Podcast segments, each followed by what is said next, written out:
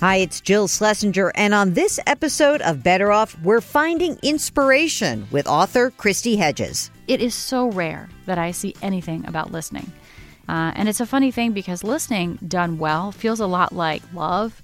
It feels like support. It feels like acknowledgement. It feels like caring. It feels like all these things wrapped up in one. And it's actually not that hard to do. We just have to learn how to do it. Welcome to the Better Off podcast, sponsored by Betterment, the largest independent online financial advisor. Now, you know, the pod is really where we provide unconventional and hopefully entertaining insights on your money and your life. And your life part of it is so interesting to me because I think that we get so hyper focused on our money, we forget about all the other important things that contribute to our financial success. And one of those things is how do you give and create inspiration and what is inspirational to you? So we've got a great guest today, Kristi Hedges. She's written a new book called The Inspiration Code How the Best Leaders Energize People Every Day.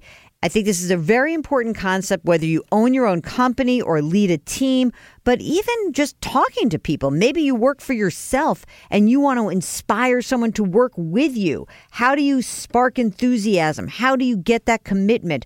With a single conversation, you may be able to change the direction of someone's life. Yes, someone's life. That's according to executive coach and author Kristi Hedges. She joins me today on Better Off. You're listening to Better Off with Jill Schlesinger. Okay, it's time for the interview segment. We've got Kristi Hedges. She is the author of The Inspiration Code How the Best Leaders Energize People Every Day. Hi, Kristi. Hi, I'm so excited to be here. It's great to have you. Now, we start off the program asking every single guest a single question. You ready? I'm ready. What's the best financial or career decision that you've ever made? Oh, to start my own business. No, wow, that was so that easy was so for easy you. for me. Yeah. Was it in in the moment? Was it a hard decision though when you made that decision? It was. I was 27 years old. How did you just jump into working for yourself? I, you know, again, I was so young, but one of the things that I did is I had paid off all my student loans, which was very important for me to be able to do it. I had saved some money. I had a cushion, so that was important. Uh, but yeah, it was a big jump off a, a cliff, and uh, you know, but you know, thank goodness I did it. So I'm going to do your little quick bio for you, okay? Kristi is a leadership coach specializing in executive communications. Lots of big time clients, Fortune 500, government, nonprofits. Oh, I could think of some government people who could use some help in their communication and inspiration. Um, privately held business. Uh, you write for Forbes.com, featured in all these great places Financial Times, Wall Street Journal, HuffPost, CNBC, BBC, and more. You're also the author of The Power of Presence. So, how do the best leaders energize people every day? Why'd you write this book? Well, you know, like I think a lot of things that we get inspired by, it, it came a little bit out of, of left field. Uh, and, you know, this is really the true story of what happened. I was, uh, you know, I'm a leadership coach. I work with executives and professionals. And I wrote this book called The Power of Presence, and that came out in 2011. And when I, I wrote that book, I started going out and doing more workshops around the content and talking to large groups and such. And you know, when you go out and talk to these groups, you you hope that they're there anxiously waiting for your wisdom. But, in reality, as we know, people are sitting there going sort of you know, prove something to me, lady, and what do you have to tell me? And so I would try to warm up the audience a little bit, and I wanted to to get them kind of talking about, uh, you know, what um, what personal qualities they knew in people that they admired or who had inspired them, and how that linked to presence. That's really what I was going for. So I would ask this question: Who inspired you, and what did they do? And what I found was uh, the mood of the room when people would discuss the answer to this question would dramatically shift, uh, and people would light up and they would get animated and they would gesture and their eyes would shine and they looked like a group of people that could tackle anything when just a couple minutes before they looked like they were barely awake. And and so I and then people would talk about these people that inspired them and they would go on and on and on about these certain qualities and I started seeing the same qualities come up a lot and I got really curious about it. So I spent the next five years really trying to understand what do inspiring people actually do that puts that kind of light in others. And what did you find? I mean, because inspiration comes from lots of different people, places, events. Um, what is it that were some of the traits or the elements of inspiration that that really resonated with these people? Well, they, they can come from a lot of things. They're triggers, as the, the social scientists who study inspiration tell us. There are triggering events or triggering um, incidents that, that inspire us. Um, most of the time, though, those triggering incidents are conversations. And when I looked at, you know, hundreds of conversations over the years with leaders talking about people who've inspired them, it really came down to four basic things that people did. And I call this the inspire path in the book. Uh, and they were present, they were very personal in terms of how they communicated, they were passionate, they showed passion, they aroused passion in other people, and they were very purposeful. So I'm wondering is there a point in your life or where you are, does that influence whether you're able to be inspired or not? Or do you think that that may come during times of tragedy where you're willing to, you're so vulnerable and raw, you'll hear the message? What do you think about those ideas? Well, what the researchers will tell you is that inspiration actually isn't an event. There are a couple things that are sort of colliding and happening at the same time. Uh, one is that we are, uh, they call it transcendence. We see something different that we hadn't seen before. So that's that's kind of this triggering event. And the other one is receptiveness. We're open to it. Uh, and that's why, you know, I always talk about the Eckhart Tolle book as an example here, where I read it in my 20s and I thought, what is this guy talking about? Uh, and then I read it in my 40s and I thought, this guy's a genius, right? I understand everything. Like, I just wasn't receptive in my 20s. I wasn't there. That's how I feel about Stephen Sondheim. It took me a long time to get there, but I got there big time. yeah, you get there, but you got to be receptive. And the last one they call an approach motivation, which is that you have that's that fire in your belly. Like, I'm going to do something about this, right? You know, you, you can feel it. Uh, and so, certainly, that receptiveness piece has a role. And now, here's the thing about inspiration, and I'm very clear about this in the book, and very clear in the research. You can't force it. Like, you can't go in and say, okay, I'm going to inspire everybody in this room today, you know, before I'm gone. Um, that backfires. What you can do is you can foster inspiration. So that receptiveness piece, you're you're fostering it, right? You're laying a foundation. People decide for themselves if they're going to be inspired. Um, I love this part. I know it's in the introduction, so I will get to the meat of the book. But I do love the part of the book where you talk that and say that half of the people say behavior that had the greatest impact was when the person listened to them. This was the most cited inspirational behavior. Are we bad listeners, especially in corporate America? Oh, we're terrible listeners in corporate America. We're terrible listeners in general. Uh, I think we're getting worse uh, as well because we have more distraction than we ever have, and I, I think that uh, we we sort of have uh, deluded ourselves that we can half listen and that does the job. Uh, yeah, that so that statistic surprised me too. So I, what I did is I had so I had this qualitative research, and then I, I commissioned a Harris Poll study to do some quantitative research around it, uh, and look at what the behaviors were, make sure I wasn't missing anything, and then kind of see rank order them in a way, see which ones were most important. And I really thought, after having spent 20 years in and around the field of communication, that the number one quality surely would be something about the way we express ourselves. Uh, and and so that one, I really sat on that one for a while and took it to heart. But it really is listening. And you know, if you look at, you know, I in organizations, I'm exposed to a lot of leadership development programs. It is so rare that I see anything about listening in those programs. Maybe it's a, a side point in a greater conversation about, you know, motivation or something along those lines. But we don't train people how to listen. Uh, and it's a funny thing because listening done well feels a lot like love. It feels like support. It feels like acknowledgement. It feels like caring. It feels like all these things wrapped up in one. Uh, and it's actually not that hard to do. We just have to learn how to do it. So, how can we become better listeners? Or if someone's listening to this and they're engaged, and they say, Oh my God, I, I have to be a better listener. What do I need to do? What are some steps to take that would make me better at just being focused and listening? Is it obviously put down your mm-hmm. device? Mm-hmm. What's next? Uh, so uh, there are two things come to mind. So the first one is uh, yes, put down your device. Uh, is we're actually better listeners if we tell people ahead of time that we're going to be present. Really? So that sounds crazy, right? Yeah, so you're setting the expectation. You're setting the expectation. So that does a couple of things. It provides an outspoken commitment that then we're, you know, we're, we're going to step into. We're more likely to step into, and it changes the dynamic. So if you think about, you go into your boss's office, and if your boss says, you know what, I- am going to make sure I want to turn down my email and shut off my phone and close the door because this conversation is really important and I want to focus on it. Uh, you can see how that automatically shifts the conversation and the energy in the room. Mm. Uh, so that's an easy one, right? We just right. don't do it, but just making the, the proclamation, if you will. Uh, the other one is that we need to shift our listening, and and I talk about shifts we can do that are pretty simple in the book, and, and I'll give you an example of one. Uh, I say you know shift from listening to judge to listen to uh, out of curiosity to really understand. And so, what does that mean? I mean? We're really good at analysis. So, generally, when we go into a conversation, we're sort of listening to really judge what's going on to get to the bottom of it, especially at work, right? We want to solve that problem and solve it quick.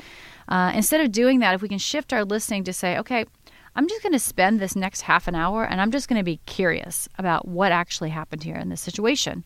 You ask different questions, you ask curious, maybe open ended questions, uh, and you learn differently. And so, you know, and there, there's subtle shifts like that we can make that make us much better listeners. Uh, and again, it's, it's really not that difficult. It's just having some attention and understanding behind what you're doing. You know what's funny about that? I, I guess that it, it brings to mind, uh, of course, uh, any relationship, right? That, that people want to be heard. They want mm-hmm. you to listen to them. They don't want you, your, your love relationship, your parental relationships. And um, it, it makes me laugh because sometimes I think that my I'm turning into my mother because I do this podcast and I say to people, you can send me an email, but I'd rather call, have you call because I want to hear your voice. And I think that there's number one something really intimate about hearing somebody and the way they talk about their say their financial mm-hmm. life or what's going on. But the other part of it is that I hear what they're not saying. And when I read a written word, it's quite different.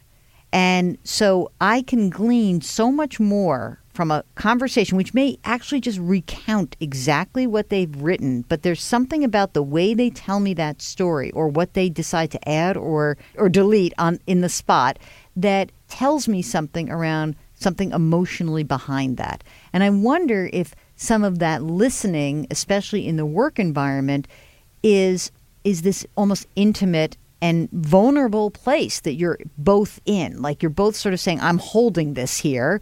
It's sacred. And I don't want to get all unga on you, but like actually, that's when you get more out of your employees when they feel like they're heard.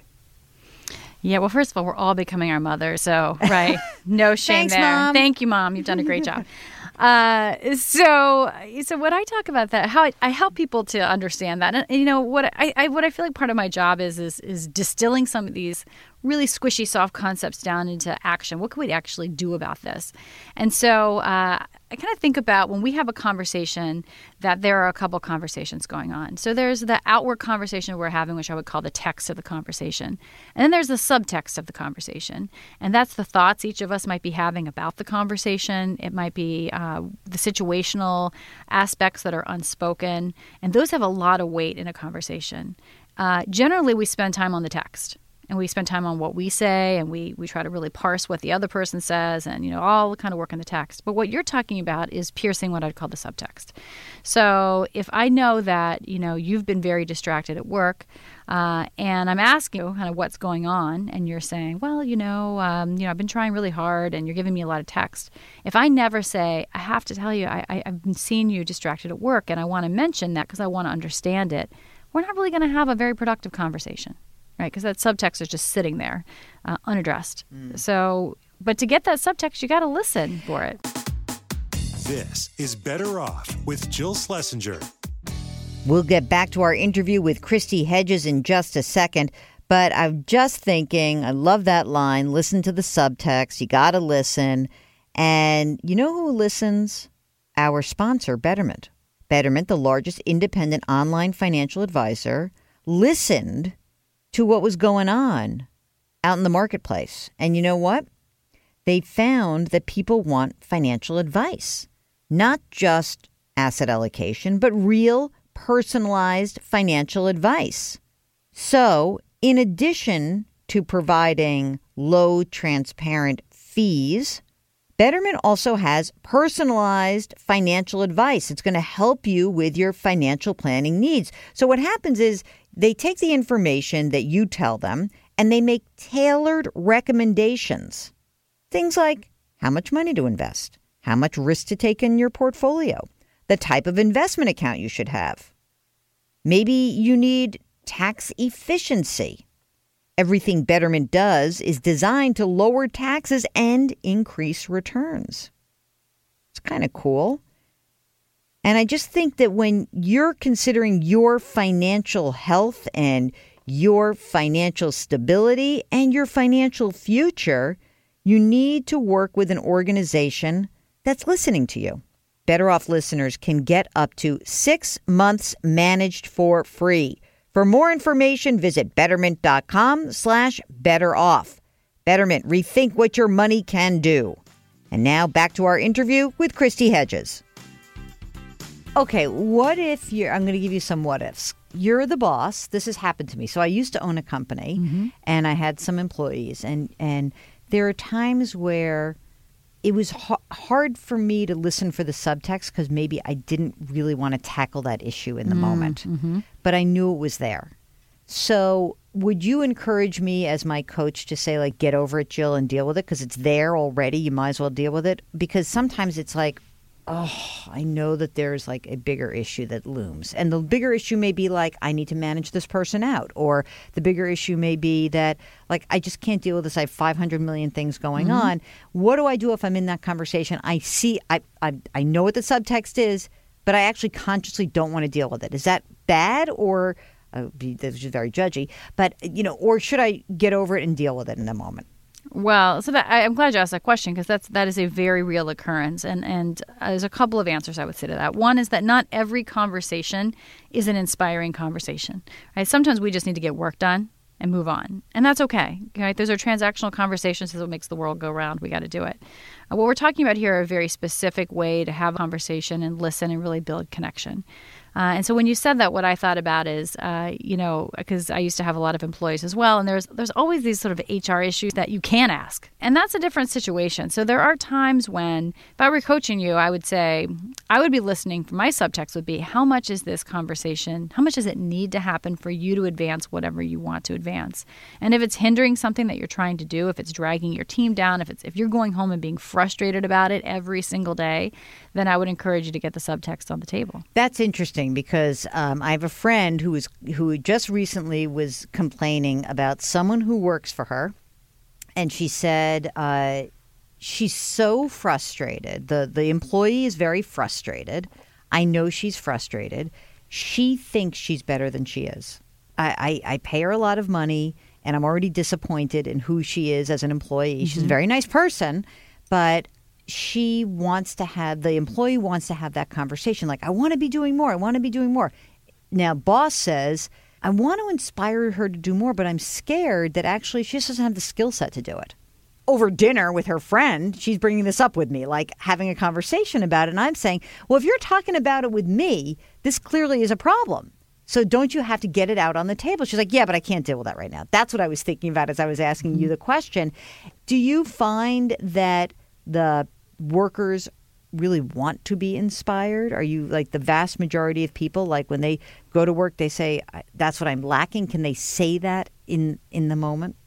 I think we all want to be inspired. You do. I, I, I believe this to my core. Uh, I believe that uh, we want to feel a sense of purpose and energy and engagement uh, in our work. We spend a lot of time there in our lives. And I know that because we've all had a sense of it. I mean, I, most, I shouldn't say all, most of us by far are lucky enough to have had a sense of being really inspired by what we do. And we know what it feels like when it's gone. Uh, because you hear these, you know, you hear common conversations. I feel stagnant. I don't feel like, um, you know, I'm not engaged in my work anymore. I'm not motivated. I mean, that's the opposite side of inspiration. However, I will tell you what I think people don't want more of. You know, a small group of people comes up with a vision for the organization and then rolls it out to everybody with great fanfare, and then everybody sort of nods and smiles and goes on their way. And they don't, that doesn't really change their behavior at all because it feels like something that's being forced on them versus something they're electing to do. Uh, and again, it, it's they're trying to do a good thing. It's just that's not what motivates us. That's not what inspires us. What inspires us are these personal, interpersonal exchanges and conversations we have. A lot of times with the people that we report to, but not always. Uh, that you know make us engaged at work. I think what's um, another concept that you say is like sort of the real, like having like real meaning at work is this concept that people keep saying, like, be your authentic self. And I love that you basically say, like, you cannot be your authentic self at work necessarily. And maybe it's not appropriate to be. And I think um, you're quoting someone else about adaptively authentic. Can you explain that? Yeah. So, you know, again, I think a lot of these ideas are good at their core. Authenticity, I mean, we sort of being a whole person at work and not feeling like you have to put, you know, a big part of your personality aside. These are all great goals. And, and I think our workplaces have come a long way in that regard. Uh, for sure. Uh, but, you know, authenticity isn't, um, you know, I, the reason I say it's adaptive is because we, we have to look at our environment as well and say, how does me being my authentic self match up with the environment that I'm in in a way that you know furthers me for my goals or what I want to do. And often we adopt new behaviors that after we have them for a while become authentic. And so that's what that idea is. So if I'm somebody who doesn't think I'm very good in meetings, uh, but my part of my role is to run meetings very effectively if I really apply myself and try some new things in a year or so, I'm going to feel pretty authentic about running meetings. Uh, and so we have to be open to the fact that what feels uncomfortable for us at one point might feel very authentic at another point. Do you think that uh, the passion of the leader ha- is a double edged sword sometimes? I'm thinking about sometimes the uh, like the startup culture mm-hmm. where you know, the passion gets you on board. It's amazing, but that passion is also kind of baloney on some level mm-hmm. sometimes, and it falls apart. And then, you know, it almost feels like, oh, so what was that passion thing? Is that delusion mm-hmm. also? I mean, how does that play out when you think about passion? Uh, I worked with a company a while ago where there was a new CEO brought in, and uh, and the company had gone through sort of a lot of different changes, and people there were pretty cynical and frustrated and stressed out, and um, there's a lot of passive aggressive resistance in the organization. But I didn't meet with the people first. First, I met with the CEO, and he was very passionate and almost ebullient. And I met him, and I left. I was like, "This guy's awesome, right? He's going to do anything he wants to do." And then I met with some of the people who reported to him, and their response was, "Who is this guy?" Right? He's so far out there from where we are. He's like he's got a Pollyanna attitude. He's not down to earth. We don't know what's going on with him. His passion was so outpaced from where everybody else was that he'd lost them. Hmm. And so he needed to come towards the middle, right? And so you can't get too far ahead. You need to be a little bit ahead of people in terms of energetically where you're trying to take them. But if you're too far ahead, people just can't metabolize your energy, if you will. And so I think that happens a lot in startups, right? Everybody starts at that same level. Oh, we're going to take on the world. And then the leader kind of keeps going off into the stratosphere because they're out there talking to people outside of the organization who are just pumping them up and their passion just blows and, and you know blooms and and then you have everybody else back in the office who's dealing with the fact that the servers aren't working and all this kind of stuff and and that starts to look like it's not the same you know there's a divide almost in the energy or the passion of the organization I always think that, especially with these large publicly traded companies, it is always confounding to me the way that they say, oh, you know, I have a fiduciary responsibility to my shareholders. It's like they put their shareholders ahead of their employees. And I've always had a hard time with that. I don't know why. I mean, I get it that they, the shareholders are important, but I remember years ago I, I did a piece and I interviewed the CEO of the container store. Mm-hmm. And it was so striking to me because he had this culture from the company. The, I mean, the staff loved working there. They were like the most incredible cheerleaders, the raving fans of their own organization. And he was very blunt. He said, Look, I'm an outlier for a publicly traded company. He, to me, the number one most important constituency, that's my employees. Number two is my customers and number three is my shareholder. And I believe it's that's the right order. And he said, and I believe that's the right order because if my people are happy, mm-hmm. they treat my customers well, my customers are happy, the customers keep shopping here, then they fulfill the promise to the shareholders. And yet, many organizations, it's the other way around shareholders, customers, employees. Has that been a shift that you've seen out there. And also, I'm wondering if that has changed because I feel like we used to be much more employee centric as uh, mm-hmm. in in the workplace. Yeah, well, so I, I, think we've I think we've seen a couple shifts. Uh, you know, we we've seen that the employee to shareholder shift, and now I think you've seen another trend where organizations are trying to recapture that a little bit. Some just do it by words, uh, but we do. We have to. Uh, when you said that about shareholders or employees, I think what people miss is that it's it's a loop Uh, there, there isn't one or the other. It's all part of the same dynamic. If you're if you're good to these audiences, then they're going to be good to your shareholders. Kristi Hedges, the inspiration code is the book. Okay, before we let you go, Kristi, we've got a final question. Beginning of the show, we asked you your best career or money decision. Now we get to let you bare your your bones. Mm-hmm. What was the mm-hmm. worst financial, money, or career decision that you made? Mm, you know, I, I, would say that I should have been more patient uh, in my earliest job. So I, I, mentioned earlier that I had gone on on my own uh, fairly early in my career. But I can remember in my first two jobs being just incredibly impatient. Uh, and now looking back, uh, what I should have done has had a little patience, uh, selected some mentors in the organization that I could find to help me grow, uh, and just kept on networking like crazy. Kristi Hedges, she's the author of The Inspiration Code How the Best Leaders Energize People Every Day. Go out and buy the book. Buy it for your boss, buy it for yourself, buy it for your coworkers. You're listening to Better Off with Jill Schlesinger. Okay, it's time for the listener question of the week. Remember, you've got two chances to get on the air with us every single week. On Tuesdays, we do the Better Off bonus call of the week, and then the longer show on Thursdays. Today we've got Anthony who's on the line from Arizona. Hi, Anthony. Welcome to Better Off. What can we do for you? Hi, Jill. It's great speaking with you. I, I love your show. Thank uh, you. My, my, question has to do with um, my brokerage account um, and the proper allocation of investments within it um, if I want to use it for um, early retirement. Currently, I have um, I have retirement um, assets, 401k, and a, a cash balance pension fund but I've been thinking about retiring early and um, needing to access some money, you know, before 59 and a half. Um, so I want to make sure that what I'm putting into my brokerage account is allocated properly. Okay. Tell me, first of all, uh, how old are you?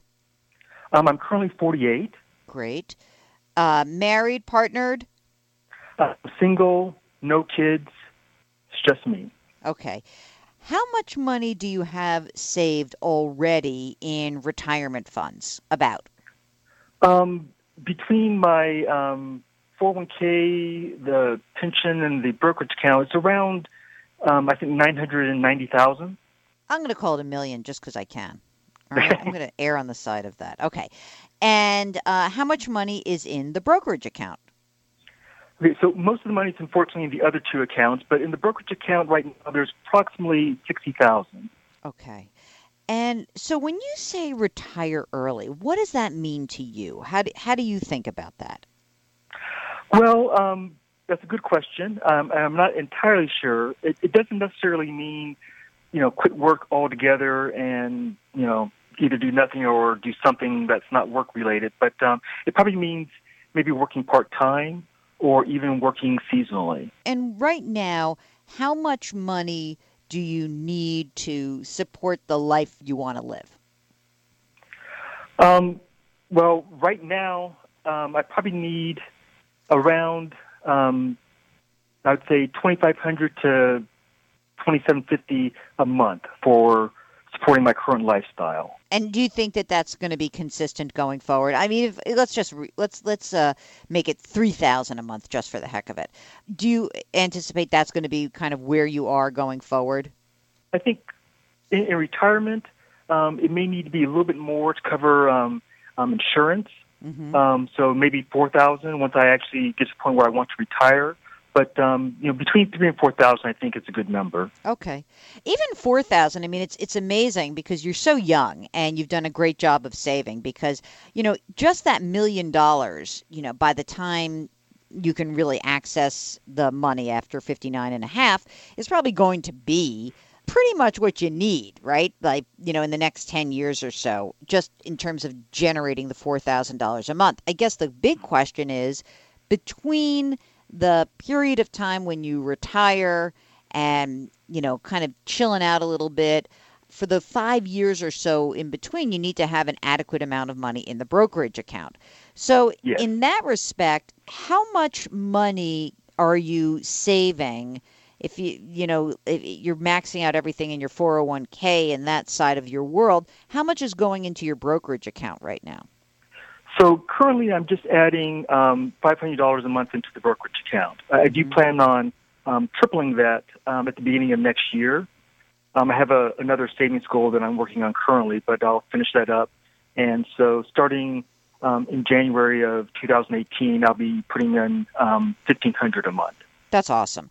All right, so here's what I would say about this. I think that um, retiring early and and not even um, knowing really what you can earn in terms of, as you said, either part time or seasonal. I think that that when you're looking at that brokerage account, you should be thinking of that as money I need to access early in my in in my retirement years. Therefore, it has to be a little bit less risky than the money that I would access later. So essentially, you think about these sort of three pools of money. One is the brokerage account. The next is the deferred accounts like a 401k or a traditional IRA, whatever it ends up being, you know, down the line. And the third being the Roth assets.